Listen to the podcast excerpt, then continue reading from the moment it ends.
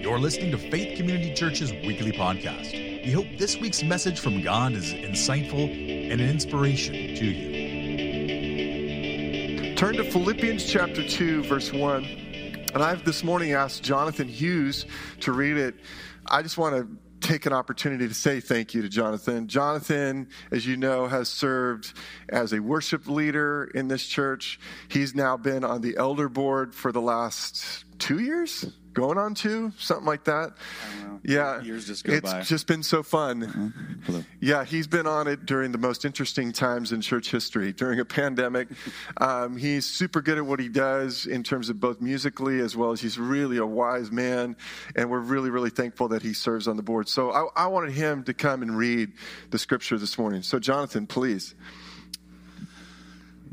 Therefore, if you have any encouragement from being united with Christ, if any comfort from his love, if any common sharing in the Spirit, if any tenderness and compassion, then make my joy complete by being like minded, having the same love, being one in spirit and of one mind. Do nothing out of selfish ambition or vain conceit. Rather, in humility, value others above yourselves, not looking to your own interests, but each of you to the interest of the others. In your relationships with one another, have the same mindset as Christ Jesus, who, being in very nature God, did not consider equality with God something to be used to his own advantage. Rather, he made himself nothing by taking the very nature of a servant, being made in human likeness. And being found in appearance as a man, he humbled himself by becoming obedient to death, even death on a cross. Therefore, God exalted him to the highest place and gave him the name that is above every name, that at the name of Jesus every knee should bow in heaven and on earth and under the earth, and every tongue acknowledge that Jesus Christ is Lord to the glory of God the Father. Therefore, my dear friends, as you have always obeyed, not only in my presence, but now much more in my absence, continue to work out your salvation with fear and trembling. For it is God who works in you to will and to act in order to fulfill his good purpose. Do everything without grumbling or arguing, so that you may become blameless and pure, children of God, without fault in a warped and crooked generation. Then you will shine among them like stars in the sky as you hold firmly to the word of life. And then I will be able to boast on the day of Christ that I did not run or labor in vain. But if I am being poured out like a drink offering on the sacrifice and service coming from your faith, I am glad and rejoice with all of you. So you too should become should be glad and rejoice with me. Philippians 2, 1 through 18, the word of God. Thank you, Jonathan. Man, I, I have learned so, so much about myself during a pandemic. I've learned a ton. And uh, I want to tell you a little story about myself. And this is just one illustration of many of this one issue I've learned about myself.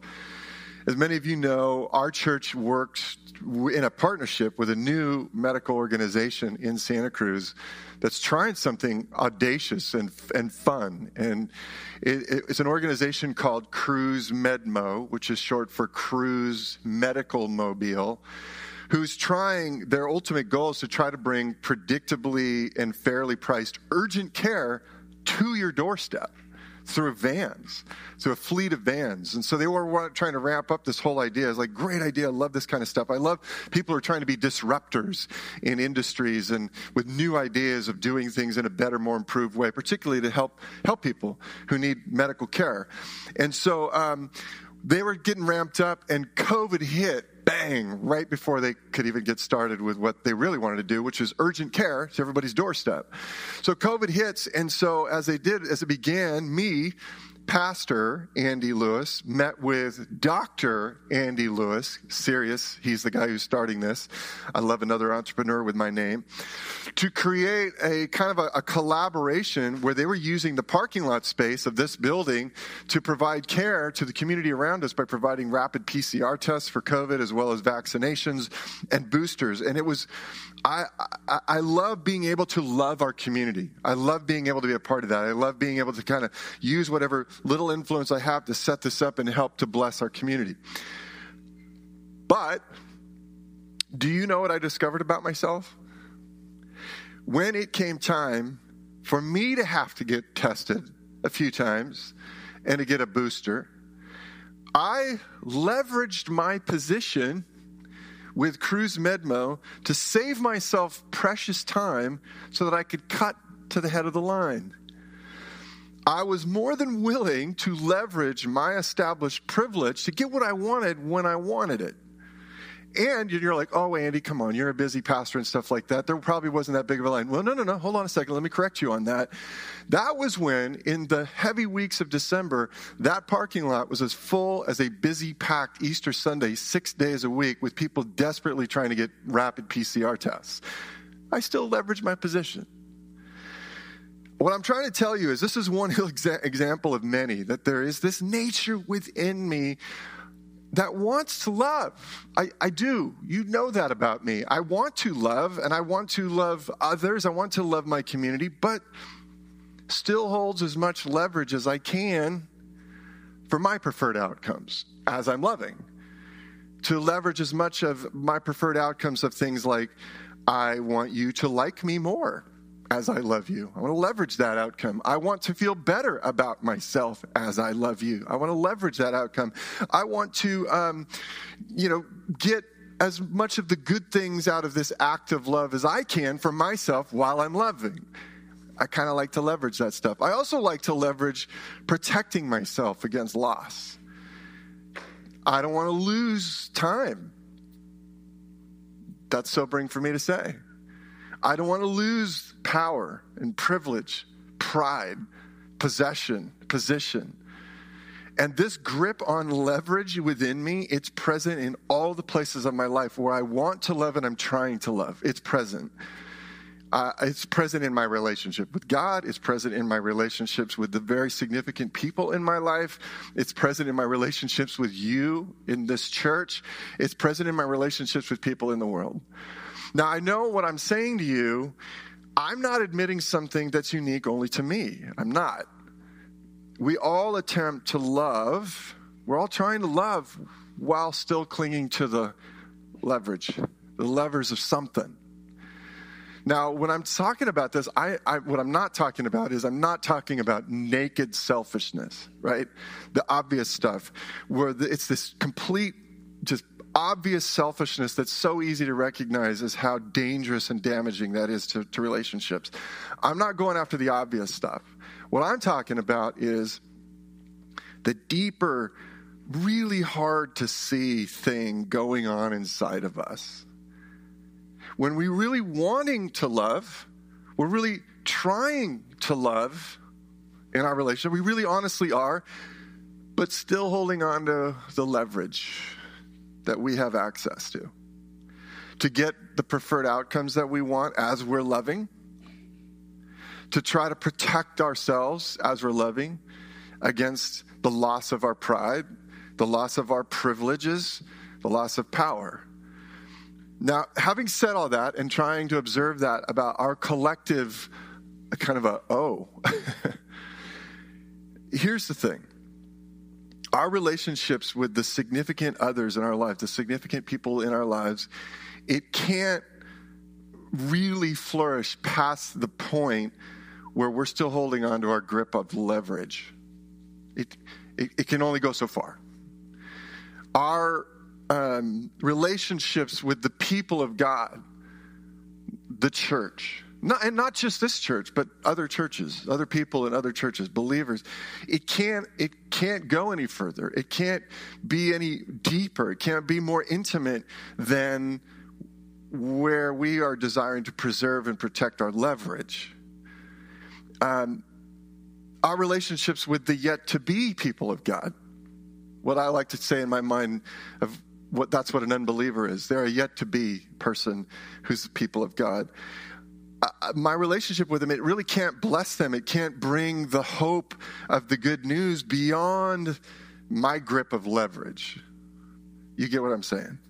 So today we're continuing this series, Stand Firm, Living the Joyful, Indestructible Life. And what we're doing is we're just, we're just trying to do a verse by verse look at Paul's letter to the church at Philippi. A church influential, like Faith Community Church, I believe, is influential, and a church probably about the size of Faith Community Church, based on most of the archaeological research of what churches in the first centuries kind of look like as a footprint. And so it's a letter I think, I'll say this, I know I need it. I think we need it at this time, this strange time that we're in in 2022. So let's look at what the Word of God says to us today from what was read. After providing an update on his life situation, Paul now in chapter 2 pivots to a very heartfelt message to the people at Philippi.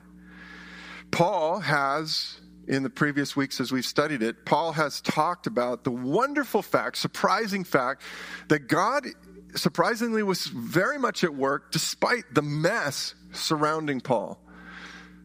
So that let's just like summarize of chapter one. Paul was saying God was surprisingly at work.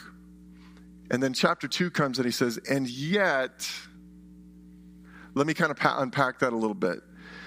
Things were really difficult for him. That's what we've been studying the first few weeks of this study. Very difficult for him. While at the same time, Paul reports to the church at Philippi, God is surprisingly still at work. Philippians 1:12. Paul said this. He says, "What has happened has actually served to advance the gospel. Philippians 1:12. And yet, and that's where this meets us today in the text. Yet the thing that had the potential to dismantle all of the good that God was trying to work to render in their shared struggles, the thing that had the power to dismantle all the good that God was trying to do was the flaws in their love for one another. The fissures in the love that they were trying to share. We see some of it in the letter where we, Paul talks about in chapter one. He was dealing there in Rome with these competitive teachers, fellow believers who were competitive with Paul, who were trying to like marginalize him so that they could, uh, you know, expand their brand and go, hey, look, I'm the leader now. I'm in charge. The, we read in chapter 4, verse 2 of these two women in the church who get named. When we'll study it later in the series, chapter 4, verse 2, if you want to flip over to it, he names these two ladies and he says to the church, Would you please help them get along? Euodia and Syntyche, who were not getting along. They were kind of fighting and divisive with one another. We don't know exactly why, although I read a little bit from scholars, and they think it's possible they couldn't worship together and they didn't get along with one another because they couldn't agree on masking and vaccination. I'm totally kidding. But it was something like that, where it was like, really? We're being divisive about that, of all things. And so Paul says, look, here's the thing. He goes, the thing that has the power to dismantle everything that God is good, the good that God is surprisingly rendering, is this thing with the difficulty, the flaws of the love. And so Paul kind of walks through some things here. And the first thing is this Paul describes his desires for the believers in Philippi. Now, if you read your translation, it says, if you have this, if you have that, if you have these things, probably better would be translated because you have. Because you are people, he goes, I know I'm talking to people because you have gained so much in Jesus Christ. Because you have the Spirit of God within you. Because you have been brought by the Spirit into this caring, loving community that richly wants to try to love one another. Then, because you've experienced so much love and so much care from God, live together, in our translation, it says, in a like minded way in the original language he wrote this letter in Greek, it would actually, I love this, it, it would translate, be same souled. Be same souled together. Be people who share a quality of love that ain't about leveraging. That leveraging goes out the window, leveraging your ambition, leveraging your conceit, leveraging your personal interests. The desire of Paul, and of course we believe this is in the inspired word of God, therefore also the desire of God, is to bring all people into this transformational encounter with Jesus' radical love. At that when you, are, you encounter it, it sets in motion freedom from the destructive addiction to self, where all arrows are always pointing at you. And that's an addiction that's destructive. It'll kill you. And he says, that's what the whole thing is about. That's what my desire is for you. That's what God's desire is for you. Bring you into a transformational encounter with the radical, overwhelming, transformational love of Jesus Christ, where we become people who can care well for ourselves because we've been deeply and richly loved by Jesus, while at the same time can look out for others as same souls who are also to be loved by Jesus. That's Paul's desire. By the way, a little sidelight that's my desire for you and for our church is that we be people like that. But here's a good question. Great. That is a wonderful thing. I would like to hope that we could live in a community like that. What would that kind of desire, what would that look like? Like, really? What would that actually really look like? Amazingly, Paul says, Let me give you an illustration of what it looks like. And you know what his illustration is? Jesus. This is one of the most amazing illustrations ever put out there. The illustration is Jesus. Paul says, Here's what I'm talking about, my desire would look like. Here's my illustration. Here's what it would, would look like in a real human being. He says this In your relationships, have the same attitude of mind Christ Jesus had. Now, let me unpack that phrase, have the same attitude of mind. Because if you just look at it cold, you'd think, so wait, Paul's commanding me to think like Jesus? Isn't that impossible because I'm not the Son of God? And you would be right to ask that question. Paul's not saying, I command you to do the impossible and think exactly like Jesus. What he's talking about is this.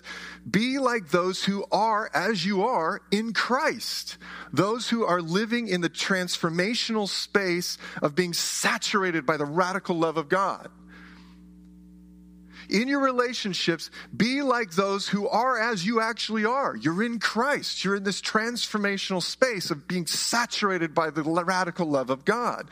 Be like that. And then he gives this mind shattering description of Jesus.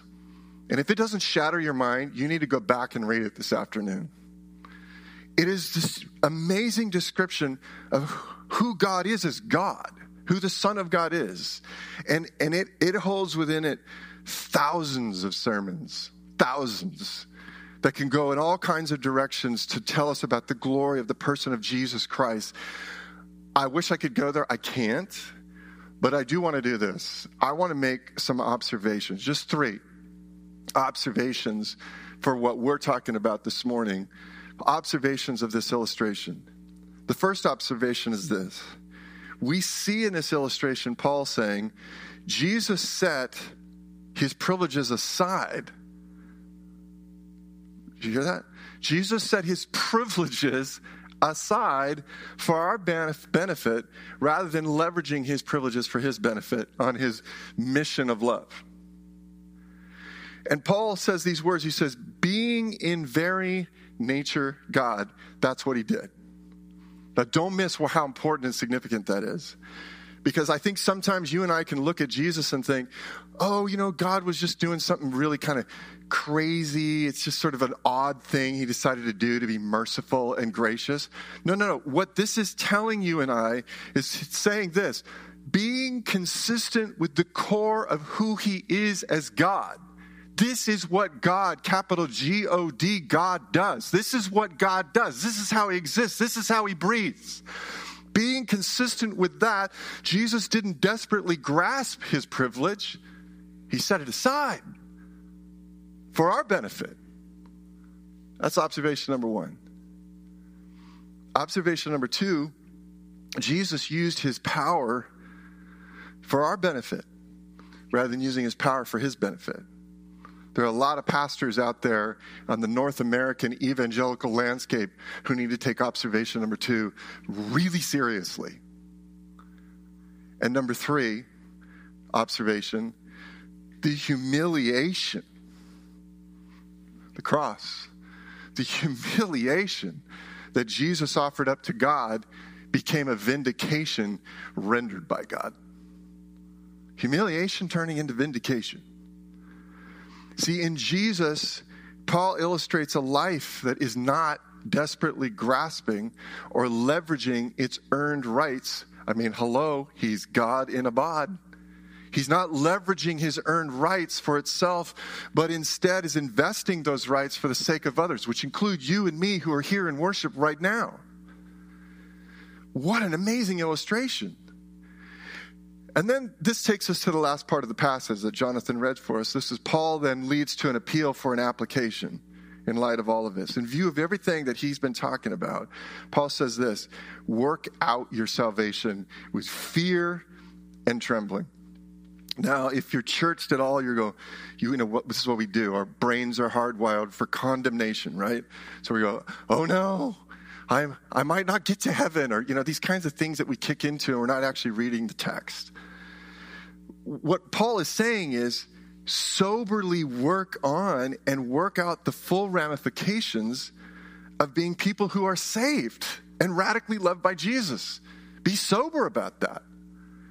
Don't just go to church and, you know, oh, my church has frappuccinos and then, you know, get a good word and then you go home. Be sober. Like, this is important. This is your life. This is your eternity that's at stake, that's going on. Now, by eternity, here's what, let me clear what I'm saying. Paul is not talking about earning your salvation. He's not talking about, I can earn more security of God and protect myself from maybe he drop kicks me off the side of he- the rail of heaven because I did whatever and I didn't work it out fear with fear and trembling. That's not what Paul's talking about. He's talking about partnering with the God who's working within us to become people who act according to his good purposes, to become people who live in love like Jesus. To go, that is a serious project of my life. And I don't go around my life thinking about how can I consume more goods and what's the best credit card rate and how do I get along with these other people. And I, am going to go with that tribe because they prefer this about mass. And I'm going to go with that tribe because they vote this way. It's like, stop with those projects. Those are not important at all. Paul wants Philippi and us to wholeheartedly enter into the project, the process of becoming, this is your project with your life, to become ungrumbling, uncontaminated light givers in the universe who shine out the love of Jesus Christ that you've experienced and let it bubble up and out and over, over you to shine like stars in the universe. Can I get an amen?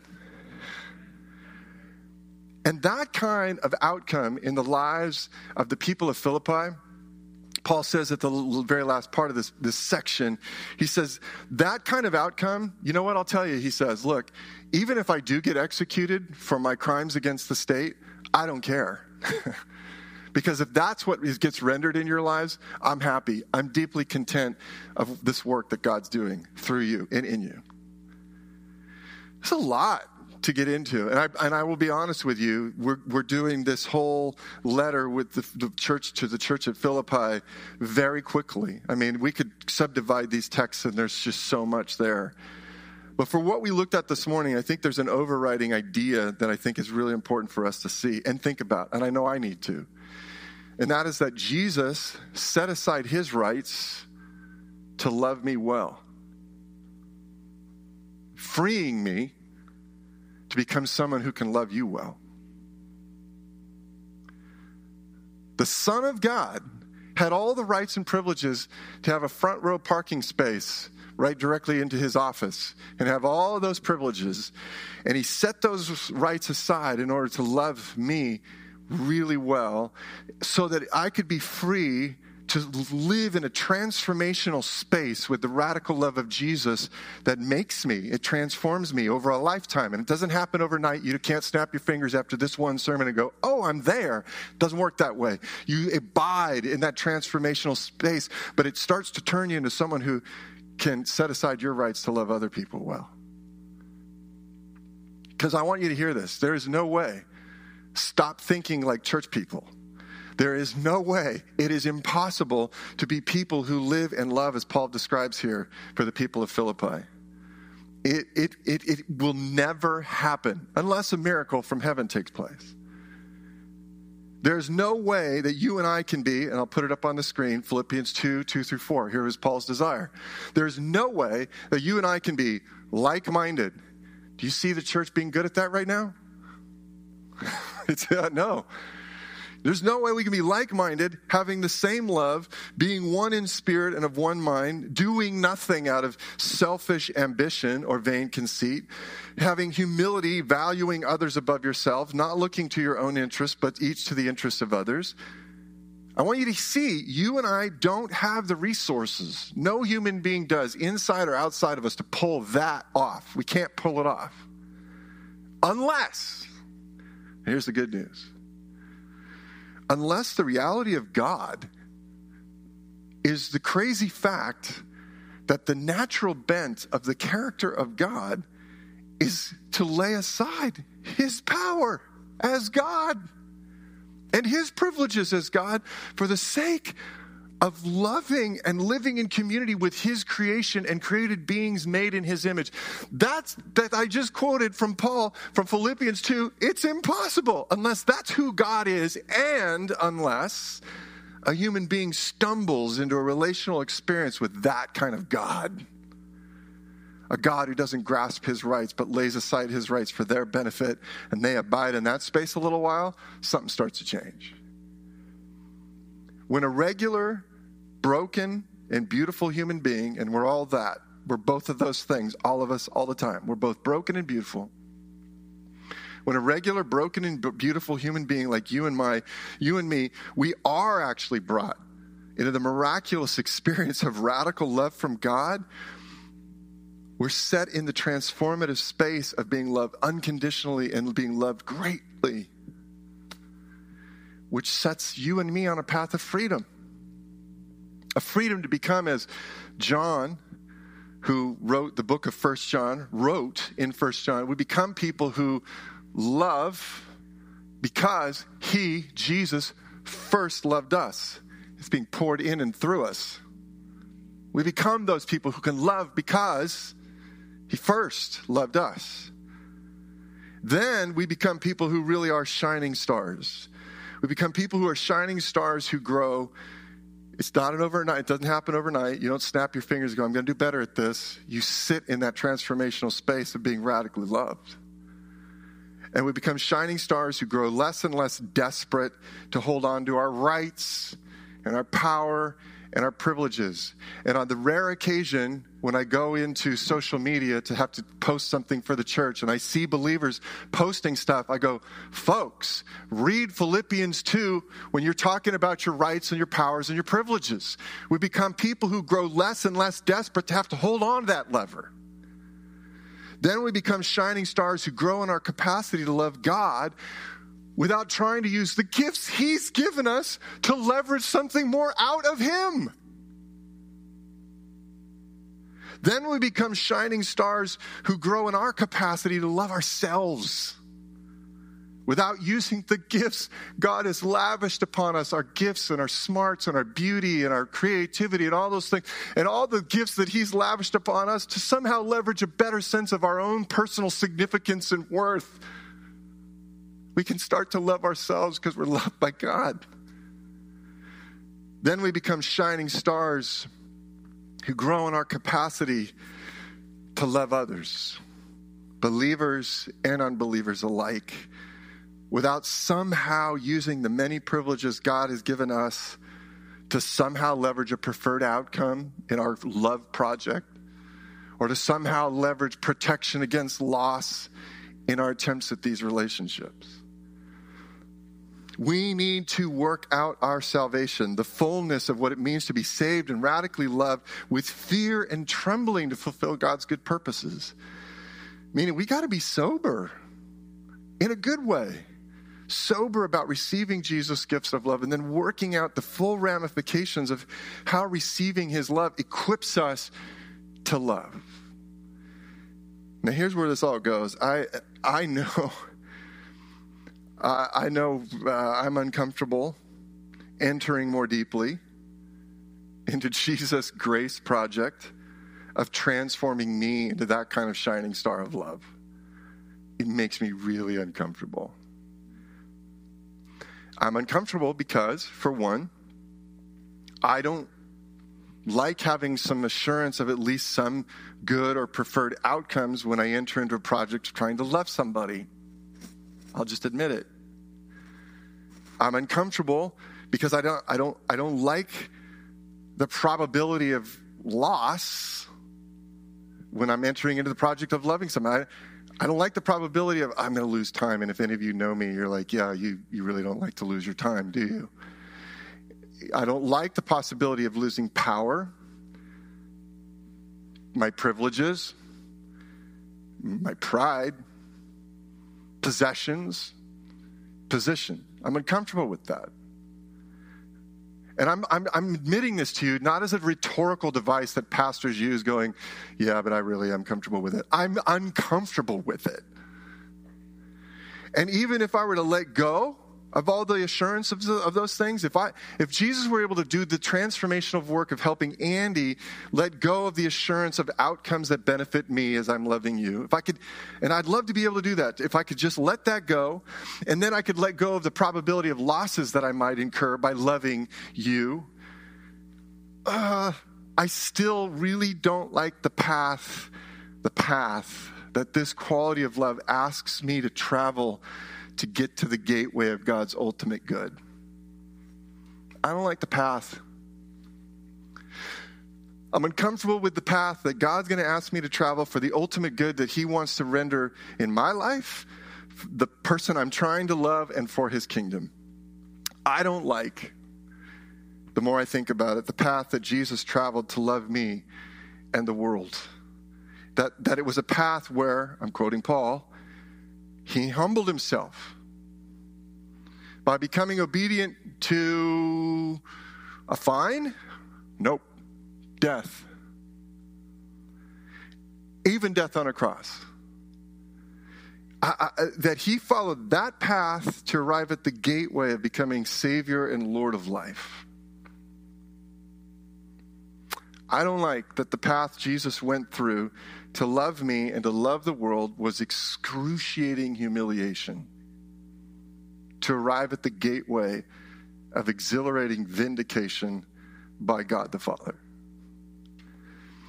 And I'm admitting something, but I know you are as uncomfortable about that reality as I am. But to work out the full ramifications of being so saved by Jesus and so loved by Jesus that we're actually transformed into shining star lovers of God and lovers of ourselves and lovers of others, it means trusting God. When our Jesus shaped acts of love were going to lead us down pathways of difficulty. And by the way, it almost always is going to be a pathway of difficulty to live a life of Jesus shaped love but to trust God that going down that path to the end leads us to the gateway of God's good intentions for us, the person we're trying to love, the world around us. Jesus amazingly, remarkably set aside his rights in order to love me well, freeing me to become the, become, become the kind of person that can be set free to love you well. So, what that means for us is to become people who can lay aside rights that weaken our attempts at love and trust God for the good outcomes. Lay down the rights, lay down the power, lay down the pride, lay down the privileges, lay down the possessions that weaken our attempts at love. And we're trying, but weaken those attempts to trust God. Lay down leveraging our rights for our benefit in order to benefit others. Lay aside, these are just some examples your right to respect in your home, which is real. Having respect, mutual human respect, is a good thing. But to lay aside that as your right, that weaken your attempts to love your family, and then lead and leverage your rights for the benefit of your spouse and your kids instead of fighting to have everybody respect you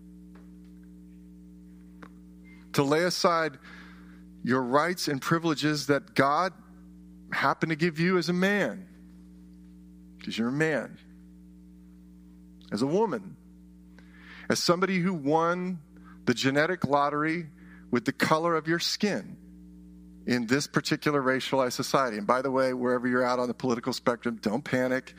If I were to take you to every country in the, in the world, every country in the world struggles with its own version of racialized issues within its culture.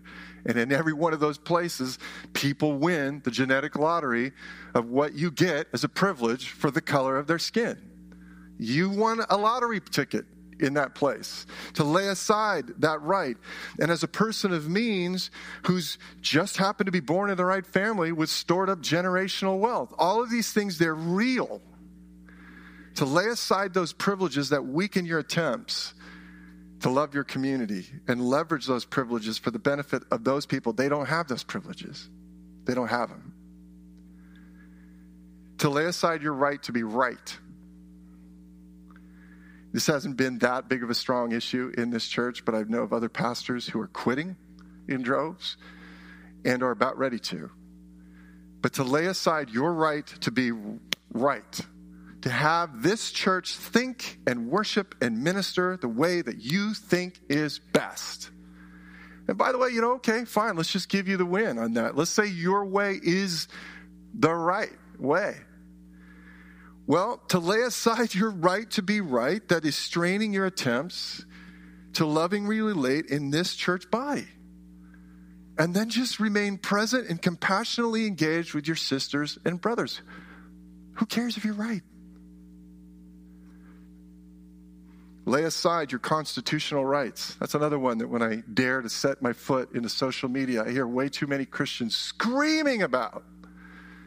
Constitutional rights are real. Don't get me wrong. I'm not trying to downplay that. They are necessary in our democracy. But to lay aside this screaming about our constitutional rights, to leverage the privileges that God has granted to us in this amazing, fine, a great country, and we're still trying to live into the dream of what it is all about, and we're still working there, but to do it to benefit others in our country. And I know I'm tweaking people by saying that, but that's my God given call. Lay aside the personal wholeness and health that Jesus has privileged you to enjoy in your life and in your home over the many years you've walked with Jesus, and Jesus has done so much to bring health and healing and wholeness into your family, to lay aside the privileges that are very real in your home, to enter into the messy and the uncomfortable places and relationships with people who don't yet know Jesus. See, when we enter into a quality of love that lays aside our rights, we do it trusting that God's going to bring a therefore that follows our emptying, that follows our laying aside, that follows even our humiliation. We do it trusting then's going to come a therefore. Did you see it? There's a therefore in verse 9 after Paul's illustration of the person of Jesus. After describing how Jesus loved us by making himself nothing, by taking on the nature of a servant, by being made in human likeness, and then humbling himself to the point of death on a cross, Paul said, Therefore, God exalted him. It's not easy, but we can trust God in our attempts to love as people who've been radically loved by Jesus. Trusting that when our attempts at shining star love proves to be a difficult path, God can still take us by the hand, therefore, to a gateway of delight. A difficult path to a gateway of delight. We can trust God that in our attempts at shining star love, when it proves to be a costly path, God can still take us by the hand, therefore, to a gateway of celebration. A path of cost, gateway of celebration.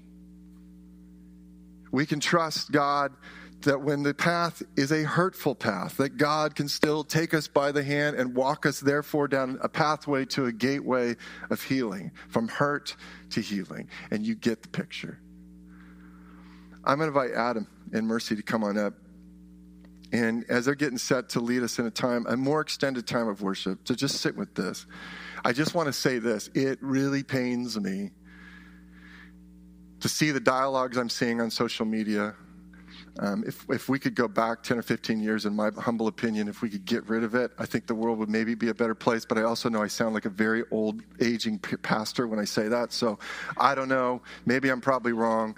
But I just know there's a lot of damage that also comes with also every, every new thing, right? That, that comes in into the world. But it pains me in the actual conversations I have, not just what I see on social media, but it pains me to have conversations with people who are done with church because they've been wounded. To talk, it pains me to talk with unbelievers who are scared of Christians right now. That's what they're telling me. Now, I'm, I'm grateful that they open up to me as a pastor, and I don't know, maybe they feel safe somehow in the role, but I am, it pains me to hear people say, I am scared of you people because uh, the way they are describing it, uh, you don't have to be mad at me. I'm just telling you what they've reported to me. They're experiencing Christians screaming and railing about their rights in anger against anybody who doesn't agree with them.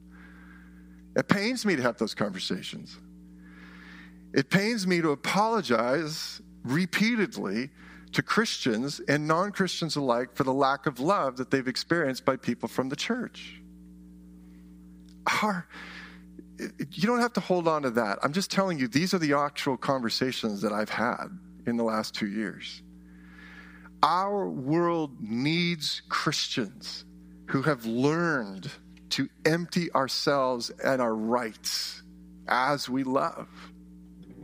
Jesus needs you now more than ever to lay them down. It is not about your rights and privileges. This world needs Christians. Our world needs us to be shining stars of that kind of love. And all that I can do is to ask, please, I beg you in Jesus' name, respond to the Spirit.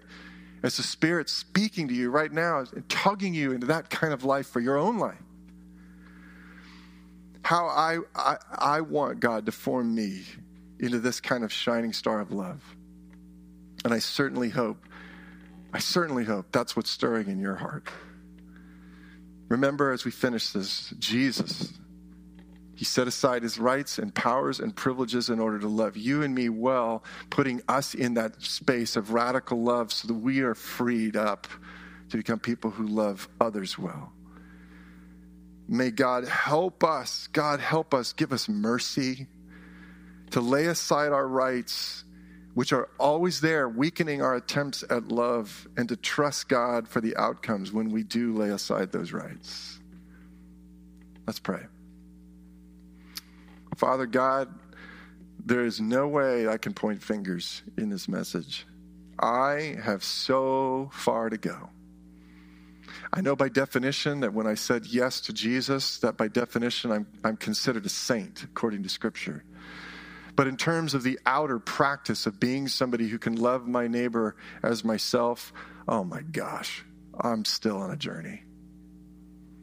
And probably we all are. God, give us grace. We need it. Give us mercy. Help us to understand that you have loved us radically Help us to jump back into the waters of that if that's what we need, where we need to start. And to remember, we've been radically loved by a God who set aside his privileges and his power and his possessions and everything that came with it. And out of that overflow, to begin to start reaching out and loving our world and our spouse and our kids and our neighbors. God, we need help in this. So please help us. Amen.